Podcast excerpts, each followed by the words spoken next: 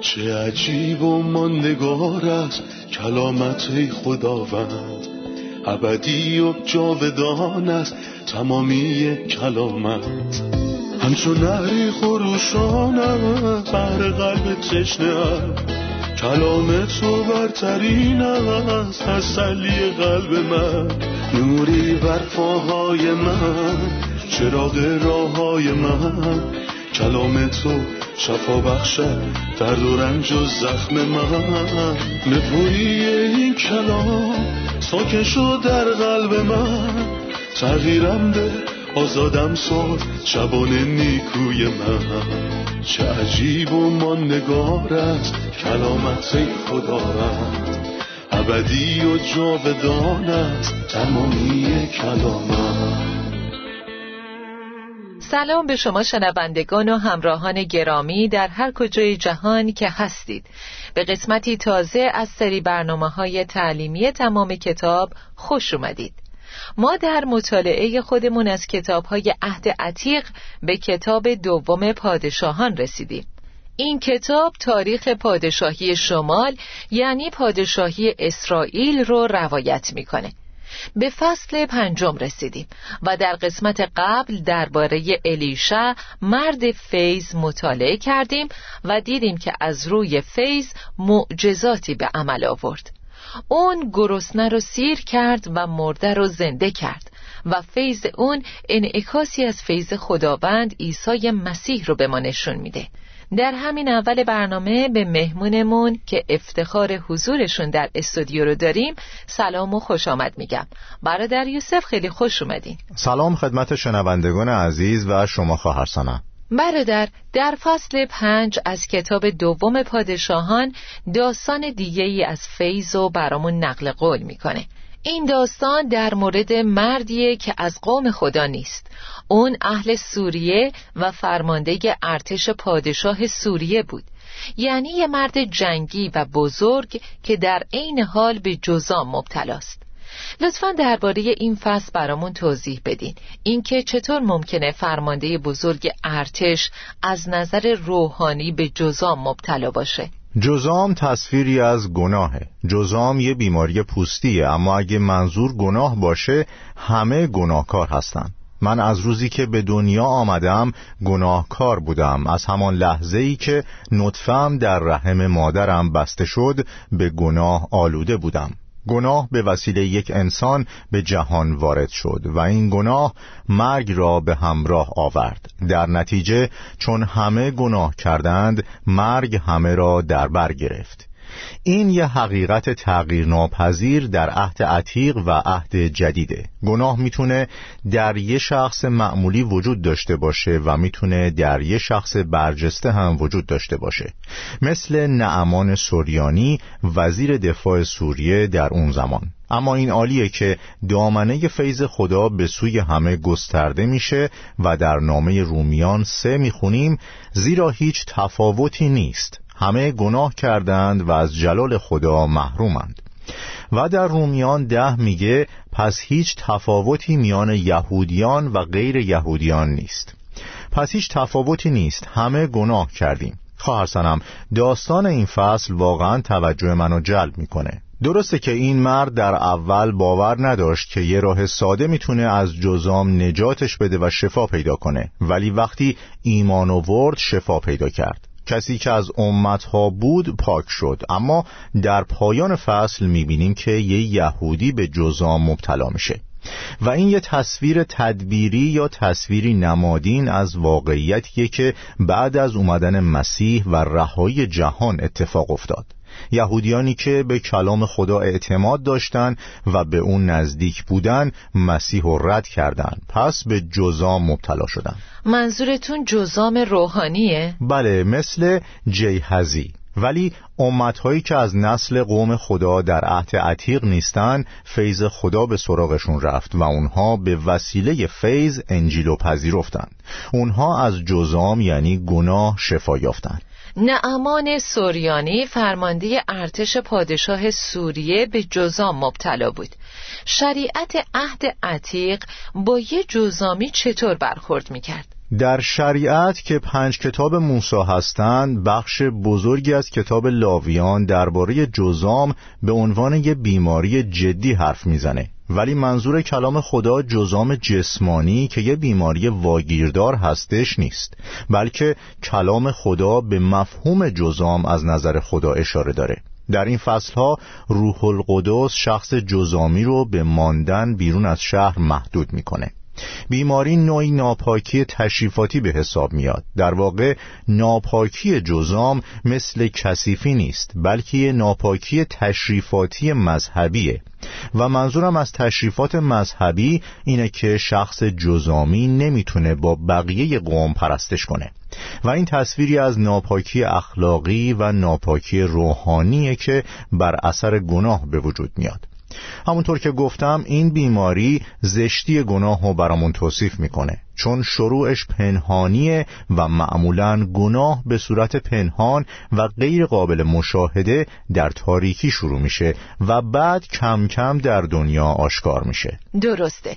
همینطور جزام خیلی سریع منتشر میشه و گناه هم مثل یه سرسره لغزنده میمونه. کسی که پای خودش رو روی اون بذاره دیگه نمی‌تونه متوقفش کنه. گناه به سرعت پخش میشه و بر تمامی درون و بیرون فرد تأثیر می‌ذاره. جزام ظاهر شخص رو تغییر میده و گناه هم روی ظاهر و رفتار ما تأثیر می‌ذاره. نه فقط در جسم تغییر شکل ایجاد می‌کنه بلکه همینطور درون فرد رو هم تغییر میده.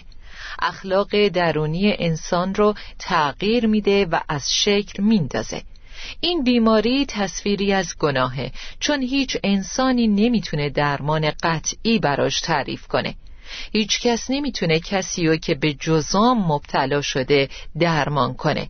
حتی وقتی کاهن یه جزامی رو در عهد عتیق داوری می کرد که اون شفا یافته بلکه کتاب مقدس میگه کاهن اونو پاک اعلام می کرد پس هیچ شفایی برای جزام نیست. برای بشر هیچ امیدی در شفای جزام وجود نداره. ولی خدا تنها کسیه که می‌دونه چطور مداخله کنه و این بیماری رو شفا ببخشه. این بیماری وحشتناک می‌تونه به هر کسی صدمه بزنه. جزام خادمی به نام جیهزی رو مبتلا کرد و در جای دیگه عزیای پادشاه رو هم مبتلا کرد. پس این بیماری درست مانند گناه برای یک قش از جامعه نیست. گناه می‌تونه شخص محتاجی و که برای غذا خوردن دزدی می‌کنه آلوده کنه و همینطور می‌تونه مرد برجسته مثل داوود پادشاه رو که مرتکب زنا شد آلوده کنه. پس گناه هیچ کسو چه در جایگاه اجتماعی پایین یا بالا به حال خودش نمی‌ذاره.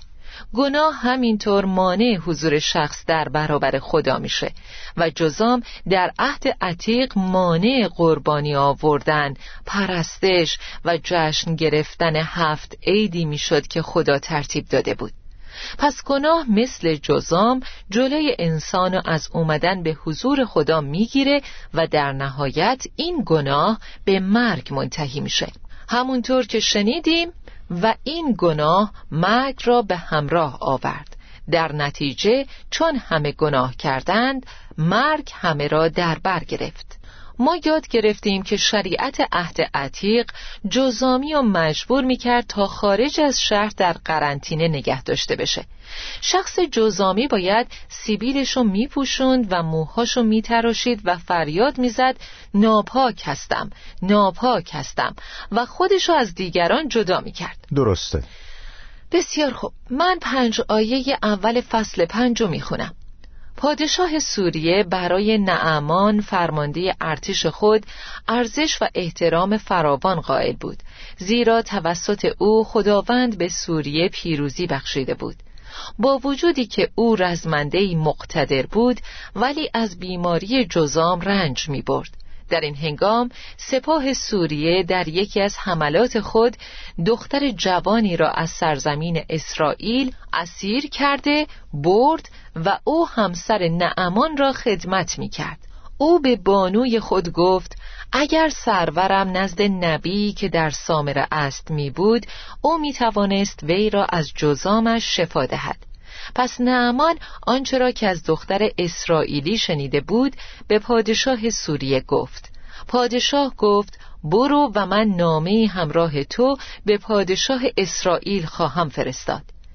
در اینجا دختری وارد داستان میشه ولی چیزی دربارش گفته نشده. لطفا بیشتر درباره اون و کاری که انجام داد توضیح بدین. این دختر یه اسیر یهودی بود و در خونه نعمان زندگی می کرد. یکی از روزها جرأت پیدا کرد و به بانوی خودش گفت اگر سرورم نزد نبی که در سامره است می بود منظورش الیشه او می توانست وی را از جزامش شفا دهد. دختر پیغام فیضو به اونا داد. پیامی نیکو با اینکه یه دختر معمولی بود. در اینجا به اسمش اشاره نشده ولی کار عظیمی کرد. این ماجرا دختر اسیر دیگه ای رو به یادمون میاره دختری که به کاخ پادشاهی رسید یعنی استر. استر هم دلیلی برای نجات قومش شد. این ماجرا نکته زیبایی رو به ما نشون میده. فرقی نداره ما در چه جایگاه اجتماعی هستیم. خدا ایمانداران رو در اینجا یا اونجا قرار داده تا شاهدان او باشند تا با افرادی ارتباط برقرار کنند که کس دیگه غیر از اونا نمی‌تونه. و این دعوتی برای شنوندگان تا شاهدان خدا باشن فرقی نداره شغلتون چیه. اونو خار نشمارید. خدا می‌تونه از یه جمله برای برکت عظیم ابدی جانها استفاده کنه. درسته. برادر یوسف وقتی نعمان این خبر رو شنید از پادشاه اجازه خواست و از اون یه نامه معرفی هم گرفت و گروه بزرگی به طرف پادشاه اسرائیل به راه افتادن و هدایا و لباسهایی هم با خودشون بردن تا در عوض نعمان شفا پیدا کنه. بهمون بگین بعدش چه اتفاقی افتاد. نعمان جایگاه اجتماعی بالایی داشت و همونطور که شنیدیم معرفی نامه مخصوصی از طرف پادشاه سوریه برای پادشاه اسرائیل برد و البته که این کار اشتباه بود چون شفا به واسطه پادشاه اسرائیل انجام نمی‌شد بلکه توسط خدای اسرائیل و از طریق الیشع فقیر که مرد خدا بود اتفاق میافتاد. نعمان معرفی نامه‌ای که گرفته بود و برداشت و به راه افتاد. مطمئنا نعمان تصور می‌کرد که وقتی به اون سرزمین برسه اونا براش سرود ملی می‌خونن و به خصوص به خاطر فشاری که در اون زمان روی اسرائیل بود اونا استقبال گرمی ازش خواهند داشت. برای همین فکر می‌کرد رفتن پیش اونا کار خوبیه. اما بعد از اتفاقاتی که در اونجا افتاد تعجب کرد چون به جای پادشاه اسرائیل اونو پیش الیشع فرستادن و متعجب شد. چون الیشع حتی بیرون هم نیومد و به جای خودش کسی فرستاد. چون الیشا مرد خدا که شریعت و بلد بود می‌دونست نباید به هیچ طریقی به این مرد نزدیک بشه به یه جزامی. پس کسی رو فرستاد تا به نعمان بگه برو و خودتو هفت بار در رود اردن بشور تا بدنت مانند یک کودک سالم و پاک بشه. نعمان انتظار این تجویز رو نداشت. به هیچ وجه. مخصوصا اینکه در ادامه می‌خونیم رود اردن آب گلالودی داشت. برای همین نعمان واکنش تندی نشون داد. اول از همه عصبانی شد و نپذیرفت. و اگه نعمان به خشمش و نپذیرفتن ادامه می‌داد برکت عظیمی رو از خودش مزایقه کرده بود و امروز هم اگه کسی به خشم خودش و رد کردن انجیل مسیح و قربانی او ادامه بده در واقع خودش رو از برکت عظیمی محروم می‌کنه. چرا نعمان عصبانی شد؟ پولس رسول به ایمانداران قرنتوس میگه اما انسان نفسانی امور روح خدا را نمیپذیرد زیرا که نزد او جهالت است. انسان نفسانی کاملا جاهله. پس نمی‌تونه اصول ساده و رابطه با خدا برای دریافت برکات نجات و درک کنه. و نعمان با خشمگین شدن دریافت چنین برکتی و نپذیرفت. نعمان از رفتن و شستن خودش در رود اردن خودداری کرد و دلایل سطحی و انسانی خودشو داشت. دلایلی که وقتی در کنار رابطه با خدا گذاشته میشن بی ارزش بودنشون اثبات میشه.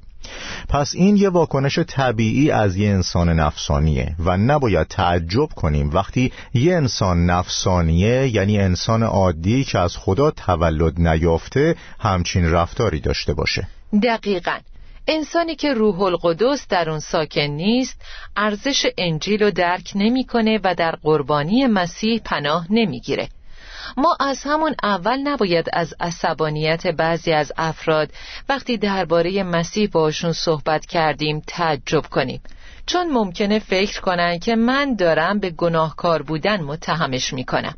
ولی گناهکار بودن یه اتهام نیست بلکه گناهکار بودن برای انسان از زمان تولد تا مرگش تا زمانی که بر زمین زندگی می‌کنه یه ویژگی ارسیه و انسان برای دریافت برکات باید اعتراف کنه که گناهکاره.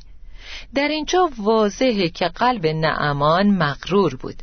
خیلی عصبانی شد که الیشا برای صحبت با اون بیرون نرفت بلکه خادمش رو فرستاد و بهش گفت وارد آبهای آلوده اردن بشه. در مورد غرور به طور کلی برامون توضیح بدین. خدا چطور به تکبر نگاه می‌کنه و تکبر چطور می‌تونه مانع نجات بشه؟ خدا به غرور به عنوان گناه شیطان نگاه می‌کنه. کلام خدا میگه خدا با متکبران مخالفت می‌کند. چون خداوند گناه غرور رو دوست نداره. اجازه بدیم باهاتون صادق باشم و بگم به عنوان انسان غرور در قلبهای همه ما هست. ولی بیاین روی معنی غرور متمرکز بشیم. غرور یعنی ما مشغول خودمون باشیم و حس کنیم ارزشمون بیشتر از چیزیه که واقعا هست. وقتی ما با خدا درباره امور روحانی رابطه برقرار می کنیم اولین مرحله نجاته و این برای غرور ما یه فاجعه است. چرا؟ چون خداوند به من میگه که تو گناهکاری و روح القدس با هم کشتی می‌گیره و منو توبیخ می‌کنه و میگه تو شخص بدی هستی. منم میگم من بدم ولی افرادی هستند که از من بدترن. بله به بعضی از خطاهام اعتراف می‌کنم اما نه خیلی. دروغ میگم ولی دروغهای مسلحتی قلبم صافه ولی زبونم تلخه. اما تمام اینها دروغه تا زمانی که قانع بشم و بگم ای خدا به من گناهکار ترحم کن. من گناهکارم. ما با جزئیات به جزام اشاره کردیم و گفتیم که درمان نداره ولی تطهیر وجود داشت. می‌دونین شخص جزامی زمانی که جزام تمام بدنش میپوشون پاک می‌شد. یعنی وقتی جزام تمام وجود انسان رو در بر می‌گیره حکم به پاکیش صادر میشه. وقتی من تشخیص بدم که صد درصد گناهکارم و هیچ امیدی نیست و نیکویی در من نیست اون وقتی که به نجات نزدیک شدم و نجاتو در ازای چیزی به هم نمیده بلکه با گرانترین بهایی که خودش پرداخت کرد منو نجات میبخشه. نه بهایی که من پرداخت می‌کنم چون نمی‌تونم از عهدش بر بیام. کاملا درسته. خب عزیزان بعد از استراحتی کوتاه با ادامه درس برمیگردیم. با ما همراه باشید.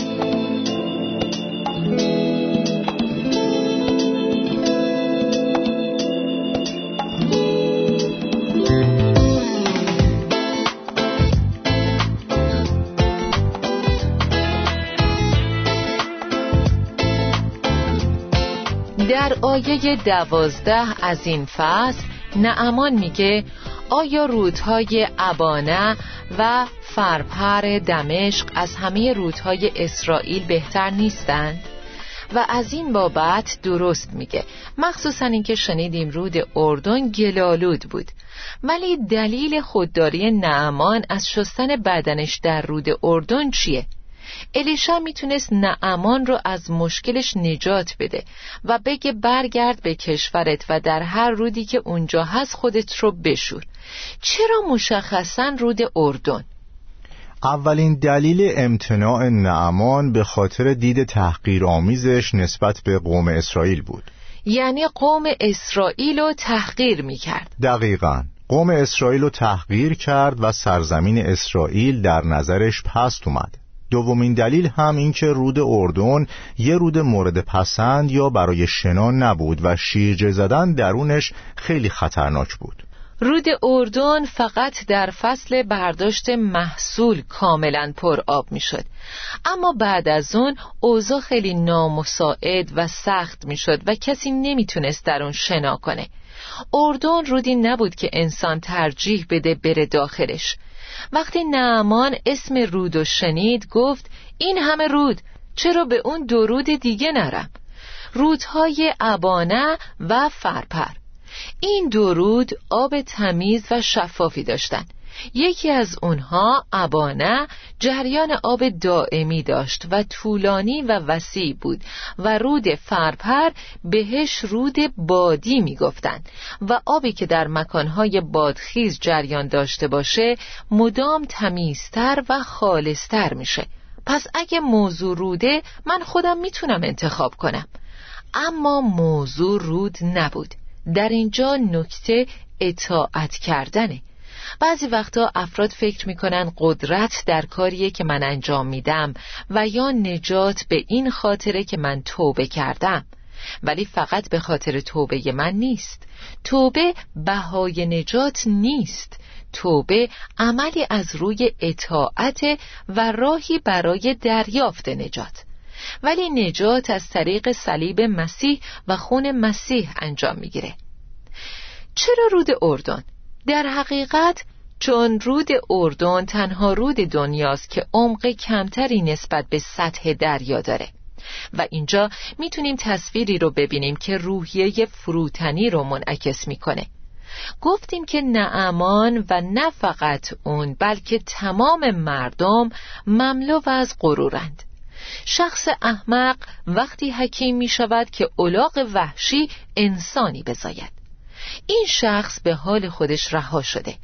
این غرور در قلب ما ذاتیه. یعنی همه افراد بذر غرور رو در خودشون دارن.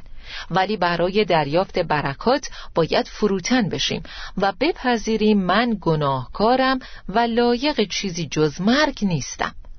مرگ یکی از معانی کلمه اردنه.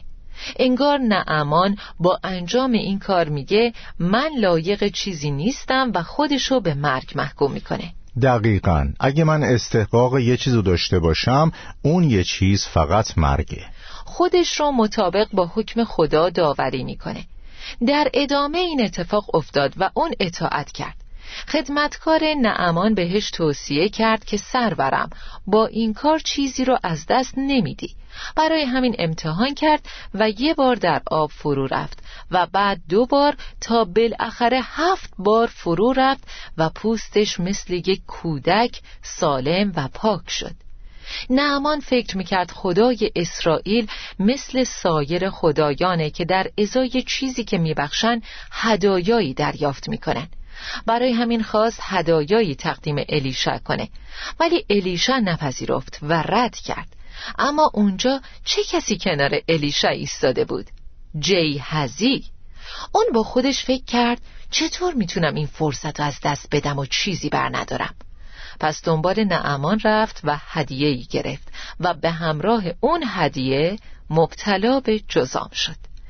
درباره الیشا که از دریافت هدایا خودداری کرد و جیهزی که هدایا رو پذیرفت برامون بگین. خواهرسانم من حدس می‌زنم که نعمان پیش زمینه پرستی داشته که در اون خدایان برای هر کاری هدیه دریافت می‌کردن. ولی در اون لحظه در حالی که هدیه رو به الیشع تقدیم می‌کرد فهمید که دو تفاوت بزرگ وجود داره. اولین تفاوت این که بودها چشمی برای دیدن اون نداشتن وگرنه مدتها پیش شفا یافته بود. دوم اینکه خدایان دروغین قبل از دادن چیزی هدایا طلب می‌کنن چون مشتاق دادن نیستن. در قسمت های قبل دیدیم که یکی از پادشاهان بتپرست موآب نخست زادش رو که قرار بود بعد از اون پادشاه بشه قربانی کرد و اتفاق خاصی هم نیفتاد. ولی نعمان برای تشکر می‌خواست هدایایی بده. من باید از الیشع مردی که برای من سخت تلاش کرد تشکر کنم. اون راه درمان رو به من نشون داد. پس بهتر منم هدیهی بهش بدم. اما الیشا نپذیرفت چون نمایانگر فیض خدا بود و فیض خدا بخشیدن در ازای دریافت چیزی نیست. اگه الیشا هدایا رو قبول می کرد در اون صورت فیض و تحریف کرده بود. اینکه یه خادم هدیه رو قبول کنه کار غلطی نیست. خود الیشا میزبانی زن شونمی رو پذیرفت. اما مسئله اینه که وقتی تبدیل به پرداخت بها در ازای خدمت میشه معنیش این میشه که حالا قیمت این خدمت چقدره. ما چیزی به عنوان پرداخت بها برای خدمت نداریم. ما خداوند رو خدمت می‌کنیم و خداوند با احترام پاداش میده. احترامی که ارزش خداوند خادم و خدمت رو حفظ می‌کنه. و جیهزی هیچ کدوم از این موارد رو در نظر نگرفت و گفت این پول به ما تقدیم شده. جیهزی خادم الیشع بود و گفت نعمان خودش می‌خواست این پولو به ما بده. و الیشع اگه تو بهش نیاز نداری اجازه بده من بردارمش. تو دوست داری فقیر بمونی؟ پول نمی‌خوای؟ بذار من داشته باشمش و چیز خاصی هم نیست. یه کته با کمی لباس و کمی نقره. بود و جی هزی. در واقع با خودش گفت باید بدوم و بگیرم. به قول یکی از اشخاص محترمی که می‌شناسم شاید وقتی الیشا از خادمش جیهزی می‌خواست جایی بره و بهش می‌گفت فلان جا برو خادم جواب می‌داد خستم. وضعیت سلامتی خوبی ندارم. اما حالا که بحث پول بود گفت به خدای زنده سوگند و نام خداوند را هم به زبان آورد. جیهزی گفت به خدای زنده سوگند که دنبال او خواهم دوید و چیزی از او خواهم گرفت. و متاسفانه اون از نعمان سوریانی جزام گرفت و این فقط شامل حال خودش نشد. بله شامل اون و فرزندانش تا ابد. جیهزی روی نسل خودش تا ابد داوری آورد و خواهر این موضوع کاملا جدیه. به دنیا و آنچه به آن تعلق دارد دل نبندید. مسئله در خود چیزها نیست بلکه مسئله دوست داشتن دنیاست. پول به خودی خود مسئله ای نداره ولی عشق به پول سرچشمه همه نوع بدی هاست آمین که خدا ما رو حفظ کنه. آمین. ممنونم برادر یوسف خسته نباشین. خواهش می‌کنم فیض خداوند با شما و همینطور شنوندگان عزیزمون باشه. ممنون. آمین. شنوندگان گرامی لطفا کاری که مسیح برای نجات شما بر روی صلیب به رایگان انجام داد و بپذیرید تا از بیماری مهلک گناه شفای ابدی دریافت کنید. تا سلامی دوباره و درسی تازه خدا با شما. چه عجیب و ماندگار است کلامت خداوند. ابدی و جاودان است تمامی کلامت. همچون نهری خروشانم بر قلب تشنه کلام تو برترین است تسلی قلب من. نوری بر پاهای من چراغ راه های من. کلام تو شفا بخشد درد و رنج و زخم من. نپوری این کلام ساکن شد در قلب من. تغییرم به آزادم ساز شبان نیکوی من. چه عجیب و نگار است کلامت خداوند ابدی و جاودان تمامی کلامت.